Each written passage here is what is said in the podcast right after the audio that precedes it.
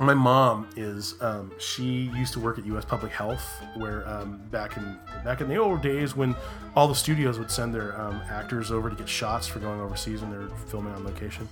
So if like someone was going to Africa or Asia, they'd go in and get all their crazy anti-malarial shots or whatever.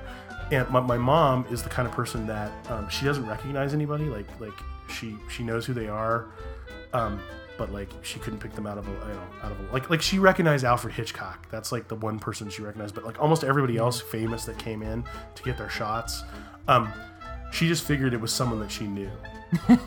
so she was like, "Hi, how you doing? How things been?" And it's like a long time no see. And it's like, you know, I don't know, like uh, Robert Mitchum or somebody. You know, it's like it's just like, but she's totally, you know, I, she was living in Acapulco, and um, this guy came over and they were playing cards or whatever, and uh, he's like, ah, "I want to invite you over to my house for for a party," and it was John Wayne.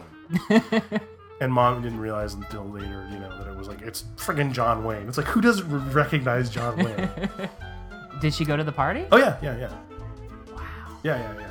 She went to a John Wayne party. Yeah, it was actually um, he was hooking up with his who became Pilar, who became his wife. Yeah, that's I this they were they had just started dating because I think I think John Wayne made a pass at my mom, like saying I got somebody coming down, but you know if I wasn't, uh, would be hooking up with you or whatever. And my mom was like, oh whatever, because my mom was a ditz about that kind of stuff, I suppose. We should have your mom on the podcast. She's had like a crazy, you know, adventurous life. See, there's the kind of things that we're gonna have on the podcast. My mom, guarantee you can get that. Watch, watch. She's not available. I'm booked. I have to go. I have to go to the Sound of Young America at least. My guest this week is Jean George's mom. Yeah, totally. You might remember her from John Wayne's party. I'm Ira Glass. This American Life.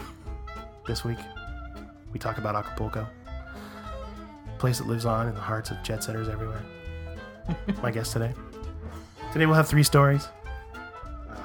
Be sure to tune in for full episodes of the Shaky Town Radio Hour.